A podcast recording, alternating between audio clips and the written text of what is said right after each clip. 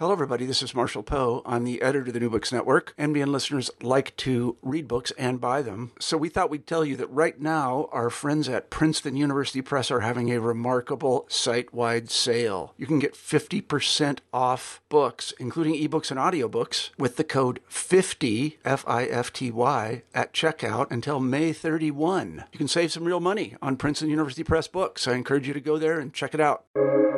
Welcome to the New Books Network.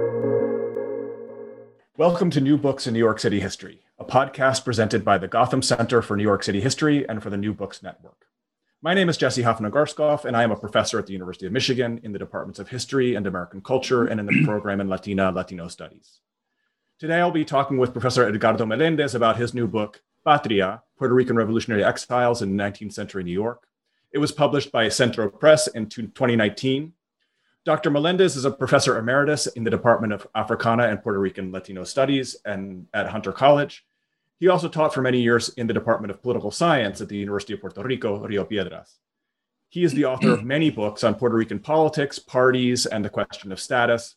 His publications are too many to list, but include Sponsored Migration, the State and Post-War Puerto Rican Migration to the United States, which was published by the Ohio University Press, Ohio State University Press in 2017, Puerto Rican Government and Politics, a comprehensive bibliography, which was named an outstanding academic title by Choice in 2000.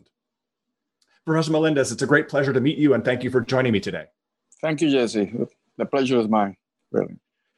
So, your new book, Patria, uh, Puerto Rican Revolutionary Exiles in 19th Century New York, deals primarily with articles and essays in a single very famous publication.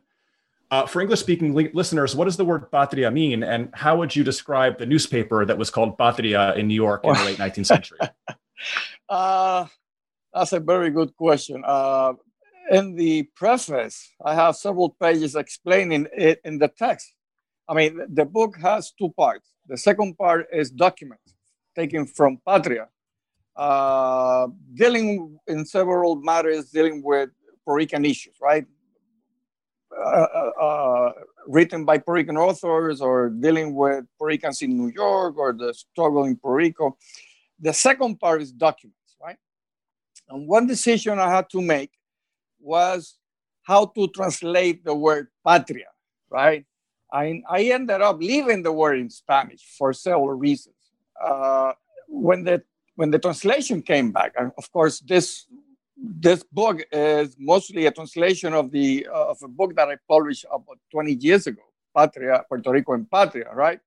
uh, when the, translations came back, uh, Patria was uh, translated in, in many ways: nation state, homeland, fatherland, country, uh, and I thought that didn't capture the meaning of the word patria for these people, particularly for thinkers like Jose Marti, right?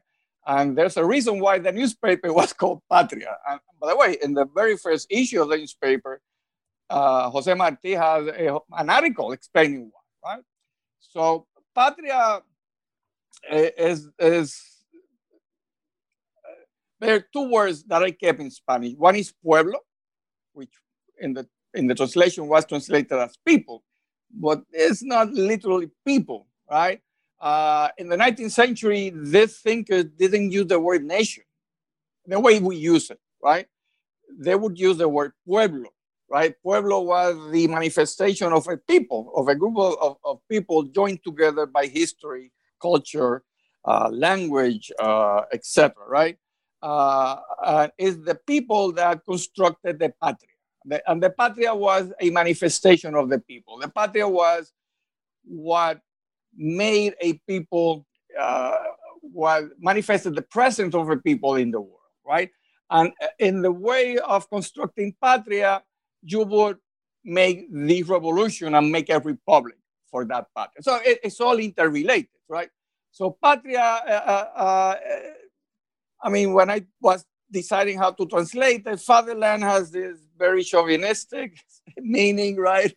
Uh, country was not adequate. Nation state, no, they didn't use this notion. Motherland, I thought about motherland, but then motherland, I, I mean uh, homeland. Uh, uh, since early in the 21st century had this meaning of the Department of Homeland Security, which is now fatherland. So I say, well, the best thing I, I, I could come up with, let's leave the word patria in, in Spanish, patria and pueblo, right? So so that's great. So um, thank you. Tell tell us about the publication itself. So there's a the, yes. the concept okay. of patria is not exactly translatable into English, but has something to do with fatherland, homeland, country, nation. uh, ima- imagine community of imagine national community. Um, And and Correct. so then there's this newspaper you mentioned, Jose Marti. What's Jose Marti's role in creating a newspaper well, and naming Jose it? Jose Marti has an outstanding presence in all this. Uh, Patria is the newspaper founded by Jose Marti, more or less at the same time that he created or was the leading force in the creation of the Partido Revolucionario Cubano, right? Uh, the Cuban Revolutionary Party. Uh, the main goal of the party was to achieve the independence of Cuba and support the independence of Peru, right? So Patria was, in a sense, the organ, although I don't like to say this, Marti never said that, but it was a way of uh, spreading around, particularly among the Cuban and Puerto Rican uh, community in, in exile, the the voice, the, the spreading around the idea of not only the idea of revolution, but how to make it, how to make it happen, right? So in a sense, it was an ideological instrument of spreading the idea of why would Cubans and Puerto Ricans have to make a revolution, have to gain independence, right? Uh, Patria was also an organizer, right? In telling people what to do, in uh, uh, joining forces. And this is one of the most important things that Jose Marti did, right? After the end of the Second uh, War of Independence in 1878, the Cuban forces were spread out, right? Uh, in Cuba, in exile, uh, and there were social differences, racial differences, right, within the Cuban uh, exile community. So what the, the one thing that Patria was hoping to, right, was to join all these forces in a common goal, the goal of, of independence. Well, you can go further, the goal of making a patria, right, uh, for which the republic was uh, an independent republic was an, an important uh, stepping stone. Uh, so Patria would, during Marti's lifetime, right, he would he would be killed in Cuba in May of 1895. Uh, from 1892 to 1895, Marti would be uh, the leading force in this newspaper, right? And the thing that got me to Patria was, of course, uh, I was doing research on the linkages of Cuban and Puerto Rican nationalism at the end of the 19th century, a long time ago. Uh, and when I came to Patria, I was really surprised by the vast number of articles dealing with Puerto Rico and written by Puerto Ricans. So that was the genesis for the original book in Spanish, right? Which is basically uh, what has been translated by Centro. Wonderful. Yeah, I was one of my next questions was how did you how did you find your way to this to this part of the project? Um, so just to to to to help listeners a bit, you know, Cuba and Puerto Rico were both colonies of Spain, overseas provinces of Spain at this point, um, and there were side by side but also interrelated nationalist movements in the two islands. Right. The the more effective of which was the Cuban movement, uh, which eventually was led by Marti. Um, right. So, so you you decided to start looking in the this what is basically a classic or the classic text for thinking about Cuban nationalism in the late 19th century, right? Because all of those writings of Marti in oh. Patria get put into his collected works, and so and you know so everybody who wants to study the topic of Cuban nationalism can can find them. You decided to take to take a different approach to this text and to think about it as a, a place to think about Puerto Rican nationalism, but also very early Puerto Rican immigration to New York City, um, which is really an interesting way of going about it. So, tell me a little bit about the process of actually trying to find Puerto Rican materials in Patria, because I think probably many listeners are, are contemporary historians who think that when you want to look in a text, what you do is you go to a search engine and plug in the words Puerto Rico, Puerto Rican, and other uh, variants, and then no. you get a bunch of results out. But I don't think that that's the way this happened for you. So tell me no. about, about finding this material. And definitely not 20 years ago, right? when there was no internet. No, no, we have to do it, and I think you still have to do it. I don't think there's a patria. Uh, you you can have access to. Patria, no, it's not. Right? It's not digitized yet. You've been working on this uh, uh, lately. Uh, no, you have to do it the old-fashioned way. You, first of all, you have to find uh, a copy of Patria in the U.S. Uh, and I did find. I'm, I, mean, after all, I was in New York City. Uh, uh, I found one. Uh, Centro had one. The Center for Puerto Rican Study, an old one. Uh, Columbia had one, and I got one through the interlibrary loan. Interestingly enough, there were big cuts in all those three copies of Patria, microfilms of Patria that I got. So that's why I ended up. I I, I had to go to Cuba. Uh, sometime early 90s, I don't remember, I'm sorry. Uh, and I went to the Biblioteca Nacional uh, to get the real Patria, which to my dismay had the same cuts. Apparently they had made the, the microfilm cut. Anyway, uh, so no, you have to do it the old-fashioned way. You have to find a copy of the newspaper and go, you know, reel by reel, uh, doing that. Uh, which is, I think, why nobody had done this before, right?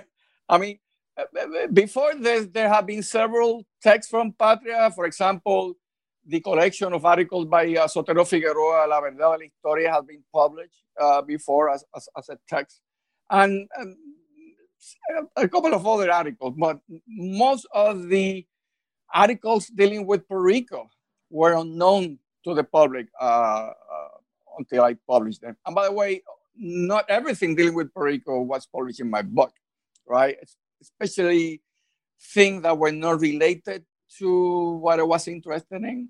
Uh, now, for the English version, right, this this uh, edition that had been published by Centro, uh, when Centro asked me, what about the idea of translating this? I said, well, yeah, you do the translation, that's fine with me. So no problem. But uh, I thought about what uh, what can I add to this book that'll be of interest to the public in the US, particularly to Puerto Rican and Latino uh, young people?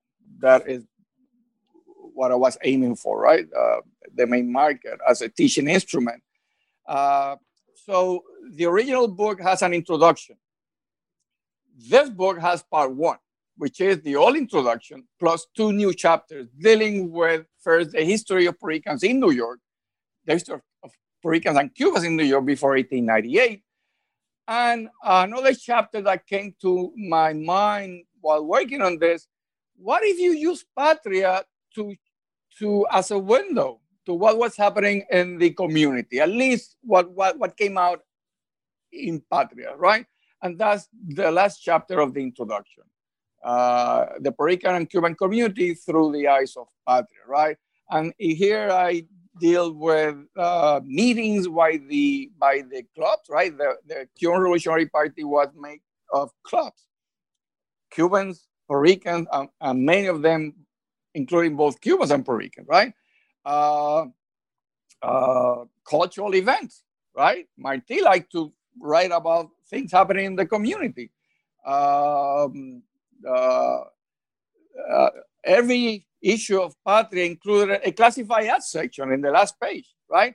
And that showed me, in a sense, certain aspects of the community. For example, there were ads for professional services, doctors, lawyers, uh, teachers, uh, lodging. And one important thing since the very beginning of Patria, where could people find jobs in tobacco factories, right? And those were kept throughout the, at least throughout the, uh, the, the early years of Patria under Martí, right? Basically telling Puerto Ricans and Cubans, uh, if you're interested in, in, in, tobacco work, which was perhaps the most important uh, uh, uh, occupation at that time for this exile community, they listed the factories with the addresses. By the way, that's another important thing about Patria. Uh, it always included the addresses for the club, for uh, leaders like Jose, like Jose Martí, you knew where he was living at that time, etc., etc. So Patria became a source of doing research, of having a view on this community, this exile community before 1898. And this is important because although uh, the study specifically of, of the Puerto community has increased dramatically in the last 30, 40 years, the aspect of the history of this community before 1898 is still under developed, right? We, we still need to do a lot more about uh, uh, about the history of Puerto Rican and Cubans in, in uh, before 1898, because there was a presence here before 1898, right? Uh, the presence of Puerto Ricans uh, in New York is not a consequence of U.S. imperialism, although of course, a 20th century migration is. But what I, what I mean is there were Puerto Ricans here even before the U.S. took over Puerto Rico, and, and that's an important. I think it's an important aspect of, of the history of these people in New York. Yeah, I, I, I, am so so in agreement, and I think one of the really wonderful things to highlight about this book is that although it start starts out really as a project of thinking about Puerto Rican nationalism and its and, and how you might think of this classic Cuban text as a source for Puerto, for understanding Puerto Rican nationalism, with the really hard work of thinking about you know the amount of work that it takes to read every issue of something that's mostly not about what you're looking for but has a few things that you are looking for which i think is the methodology like you say people don't do it because it takes so much work. Why would you read something you know uh, that's mostly about cuba for the few things about puerto rico except that it adds up to a real contribution? But then i really love the way that you move from there to thinking about this classic text which is really i think oftentimes is imagined really as an intellectual project of marti's and situating it in what is really a migration experience, right? That it was Correct. really directed towards a, a, transnational audience, towards Cuba, towards posterity, but it was built on a set of relationships that were that were happening locally, and which he really needed to nurture. Um, uh, and and that brings us to I think one of these the really also kind of central and, and compelling characters who you've already mentioned, which is Sotero Figueroa, mm. who who in addition to being a, a, really important thinker in his own right and um, was also a very close ally in Marti in producing the newspaper. So tell All us right. about Sotero Figueroa. Who was he and how does he figure into this this book? Well, Sotero Figueroa was uh, was many things. Uh, he was a typographer. He was a writer. Uh, he managed Patria for many years. Um, for many years, while Marti was alive, for many years, Patria was printed in Imprenta America, owned by, by Jose Marti in, in New York. Uh, the story of Sotero is very interesting. And, and, and, and the, the, story of Sotero Figueroa is one of those mostly unknown stories in Puerto Rico. I think Cubans know more about Sotero because at the end of the war, right, when the US took over Puerto Rico, Sotero Figueroa, like many Puerto Ricans who have been struggling for the independence of Puerto Rico, decided not to go back to colonial Puerto Rico under U.S. rule, right? Uh, Eugenio María de Hostos, Sotero, Lola Rodriguez, and many others uh, went to live elsewhere. Uh, Sotero and Lola Rodriguez went to Cuba uh, to live in Cuba. So Sotero is a very interesting story. He was a protege of, the, of uh, Baldorioty de Castro, Roman Baldorioty de Castro, the main figure of Puerto Rican 19th century autonomism, right? Uh, the founder of the Partido Autonomista Puertorriqueño, the Puerto Rican Autonomist Party in 1886. Now, in reaction to the creation of that party came a vast uh, repression. It's called in Puerto Rican history, it's called El Año Terrible de 1887, the terrible year of 1887. Uh, after this event, many Puerto Rican autonomists, Sotero Figueroa, Pachín Marín, Lola Rodriguez de Tio, uh, left Puerto Rico. And in fact, not only left Puerto Rico, left autonomism and became supporters of independence in New York. And that's how Otero, uh, I'm sorry, Sotero got to New York City, where, of course, he met uh, other Puerto Ricans and other Cubans, including Jose Marti. And Sotero Figueroa is also important because he was an important member of the party in New York City. He was secretary of, uh, of the Consejo de Cuerpo of New York, the organizing body of all clubs in New York City. Uh, he was a constant presence in the activities of the, of the party. Uh, and he was a close ally of Jose Marti, right? Uh, so Sotero is, is a very important figure. And one of the things that really um, I was uh, proud of is getting the story of Sotero, at least within the pages of, of Patria, out into the open to Puerto Rican uh, audiences. Uh, and Sotero was also uh, an Afro descendant, which is very important. And I think you deal, uh, uh, uh, I got to go over your book in Spanish. wonderful. I, I, I, wish I had access to that book before publishing this book. By the way, this the the the, the although this book was published in January 2020, uh, I finished dealing with this in 2017. So there's a lapse of years. well, there's whatever research came during those three years, I have no idea. Uh, that makes sense. We we all we all have live in fear of the thing that's going to come out a week after we publish our, our, yes. our book. That, that might have been really useful. Um, so it did so I, I, think um, there's I want to pull out one of the one of the articles that you include in, in the documents collection here, which is um, something that Sotero Figueroa writes in uh, June of 1894 in response to rumors that are circulating in the city, or at least that you know what he sees as, as rumors, and he says, "Friends of Patria, in order to assuage the rumors, which I should which should not be dismissed merely because they are inclined to debase one's character or distort the rectitude of one's intentions." I feel a personal obligation to make the following declarations. And he makes four, but I'm just going to read the one. I am not currently the editor in chief of Patria, as has been printed, although I will stop not stop lending my humble support to the newspaper, which is the shining star of our aspirations. And I, I just wanted to ask you, you know, what you make of this statement. Do you, do you think that Sotero Figueroa actually was the editor in chief when Martí was spending all of his time going around and he's just defending himself? Or do you think the accusations are scurrilous well, that specific incident, I'm sorry you asked me about that. That specific incident is uh, is one thing I, I could never clarify. Uh, uh, by Martí's own recognizance through his letters to Sotero, we know, I know, that when many times when Martí had to travel throughout the U.S. and Latin America, he was the uh, the, the delegate right, the, the, the, the main leader of the, of the party, uh, he would leave Sotero in charge of the newspaper. That's, I mean, there is testimony of Martí about that.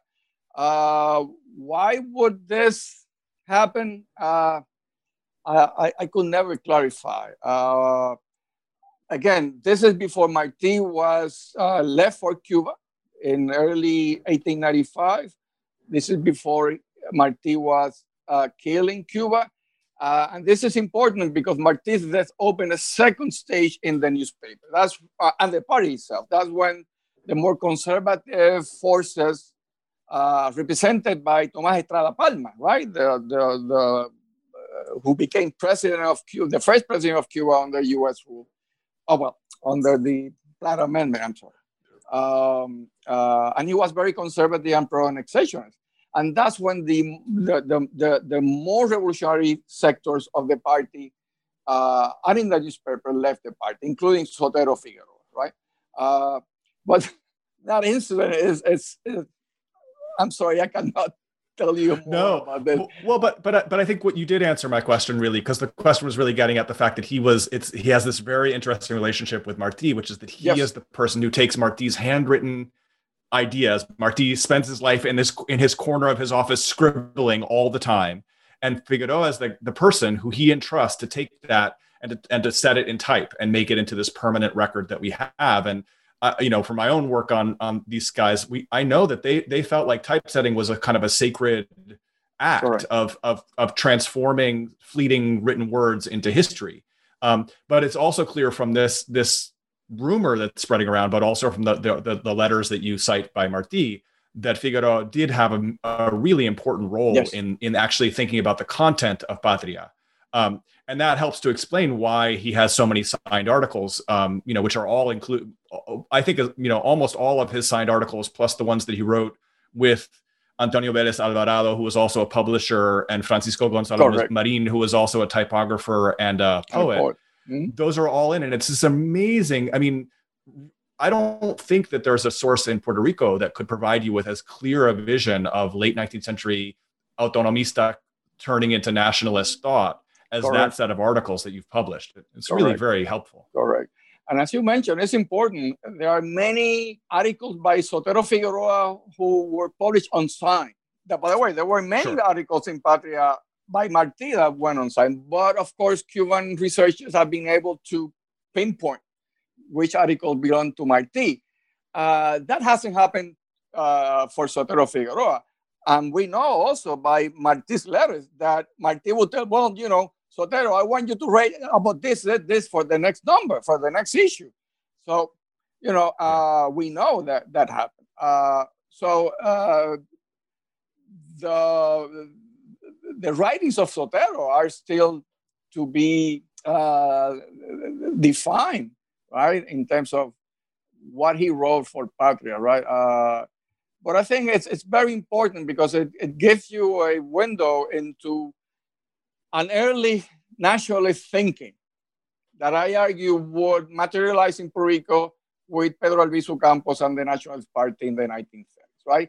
This, this embryonic nationalism of people thinking about the right to independence uh, in, in, in those in, in, in, that series of articles with Sotero Figueroa, uh, Vélez Alvarado, and, and Marín, La Dominación y Independencia, there is this thinking about the right of self-determination, what we would in the 20th century call the right of self-determination. Uh, so it, it's, it's for me, it was like discovering all this vast source of, of things that I had no idea when I initially did this research uh, that came out in, in, in this book.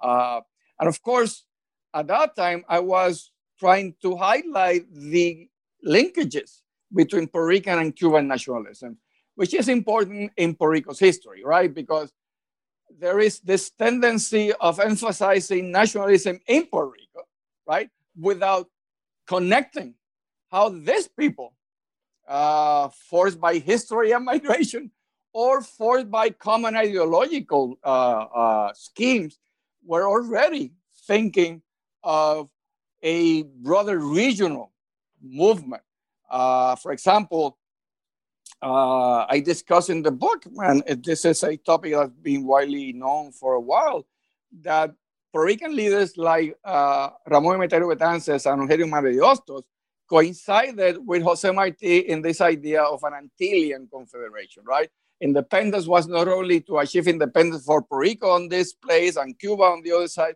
but the, there was a posterior goal of creating this regional entity of the Antilles. And not only a regional entity based on common historical and, and cultural and ideological uh, factors, but also a political factor.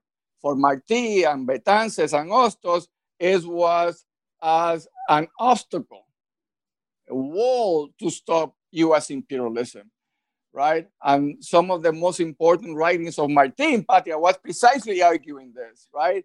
uh, this is not only our cost, this is the cost of Latin America and the world. Because if the US takes over Cuba and Puerto Rico, which it did, it's gonna it's gonna move forward in in in its goal of building an empire, and so it did, as we know, right? So it, it, it, it's amazing what you could find in the in the page of this news, very little newspaper, by the way, which for many people, for me for a long time, was an unknown source of, of, of history. So yeah, this is wonderful. So um, the newspaper was founded in uh, March and April of 1892, right. edited by Martí with help from Figueroa for about three years. And then, as you mentioned before, Martí left New York, went to join the fighting in Cuba, and by May of 1895, so really three years after the founding, he's dead in battle. Um, and then by June of that year, Patria, the folks in New York, finally are willing to confirm the rumors of, of his death because, Correct. of course, the Spanish have been spreading rumors of the death of, of, of Cuban leaders for, for years, uh, and, and not everybody believes them. Um, so um, I noticed that Figueroa's eulogy was on the front page of Patria and the day that the, that newspaper um, uh, so what does it mean that that a Puerto Rican, a Puerto Rican of African descent, was able to secure this pride of oh, place oh, in this movement at this moment? What is what does that say about the movement? That's that's one of the uh, articles in in Patria that really got to me. It, it remains one of my favorite writings uh, on that. Uh, well, that had many implications. First of all, they is is, not completely known. When did the people in New York found out about Marti's death? So it took a while for them not only to confirm that he was there, but also how to uh, how to make the, uh, uh, the world know about his death. So that's why it took over a month for Patria, which basically was the official announcement of Marti's death. And the fact that the, the front page article uh, in big uh, headlines was Immortal by, uh, by Sotero Figueroa. Uh, and that writing is very important because as many experts on Marti has uh, stated already, in this article, Sotero is capable of finding those aspects of Marti that came to be uh, things that uh, remain in, in posterity uh, about Marti's quality, right? This concept that Sotero explains here of, of aunar voluntades, which the best translation I could find is join, joining wills, the joining of wills, right? How he, he was able to join all forces of exile. Uh, it's very interesting. And the other thing is, I think this is one of the last issues of the newspaper where the old mighty sector of the party and the newspaper was able to publish an issue, right? Uh, right after Marti's death, uh, Sotero Figueroa, following uh, Rafael Serra, which you talk about a, a lot, the, the, president of La Liga, and others created this other newspaper called La Doctrina de Marti.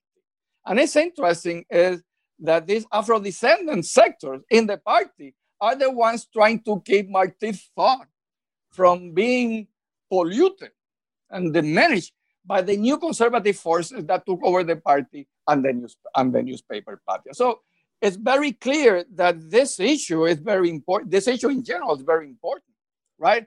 And this article is very important too. I, I uh, there's another article by Jose. Uh, um, it's a news.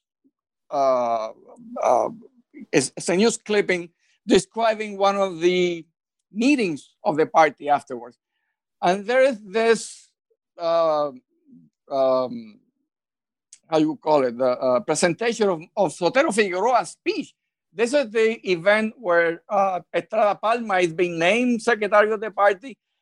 And most of Sotero Figueroa's speech is honoring Jose Marti, right? Uh, and, and as truly the leading guide of the party and the newspaper. So, uh, and this is very important. For Sotero Figueroa, Rafael Serra, many others, the party was a Martiano party. The newspaper originally was a Martiano, uh, and, and the main thing was to keep the ideas of Marti uh, about, uh, about the struggle and about, and about the republic uh, in vogue. Um, and one important uh, idea was the republic for all.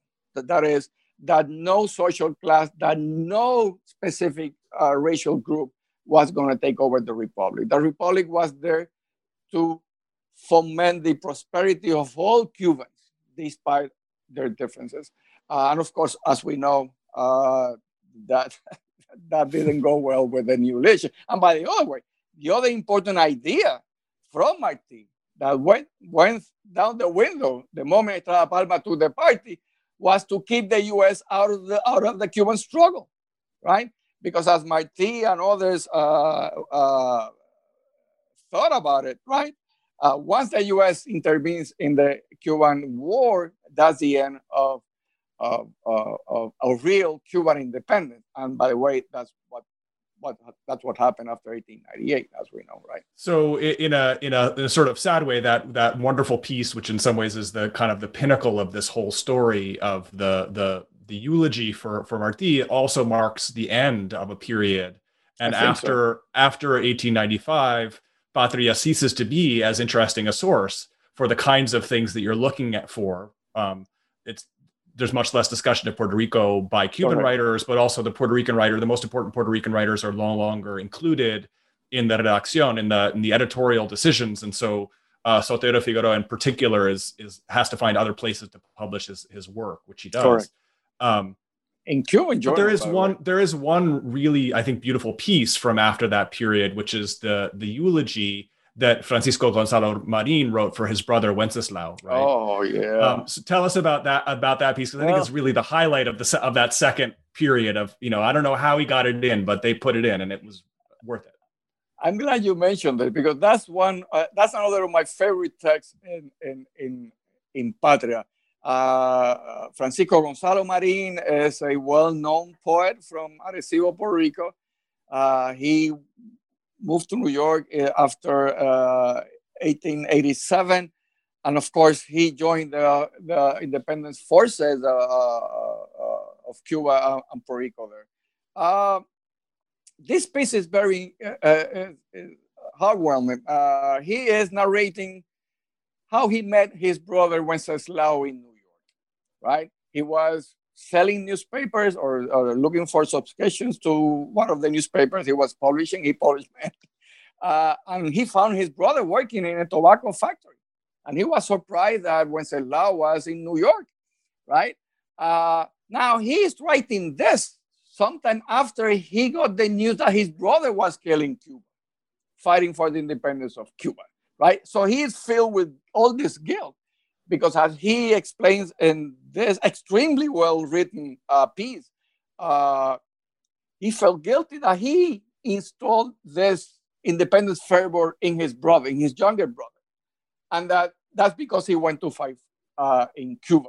Uh, so he is uh, expressing not only his love for his brother, but trying to, I don't know, uh, put out his guilt of what are the consequences of the struggle for independence, right? And by the way, of course, uh, many people know, Pachín Marín went to Cuba and he served for a while under the staff of, of Maximo Gomez and he died in Cuba like his brother. So in a sense, is foretelling also the, the, the story of, of, of this brilliant poet, uh, Puerto Rican poet also. Uh, that for me is also one of my favorite writings. Uh, it's uh, of course uh, Pachín Marín is, is, a poet and writer. Uh, so let me let me tell you something, uh, Jesse. Uh, I have done many books. I have done many uh, research on many topics, but I always say that this specific research is one of the one I, I have enjoyed the most, simply because I, I, I wasn't reading documents on migration from this and that office or a document from the U.S. government. I was reading poetry in verse.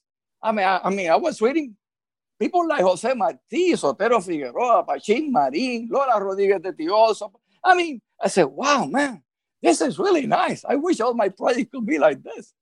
Of course, the hard work comes after, right? Trying to do all this stuff uh, about producing a book.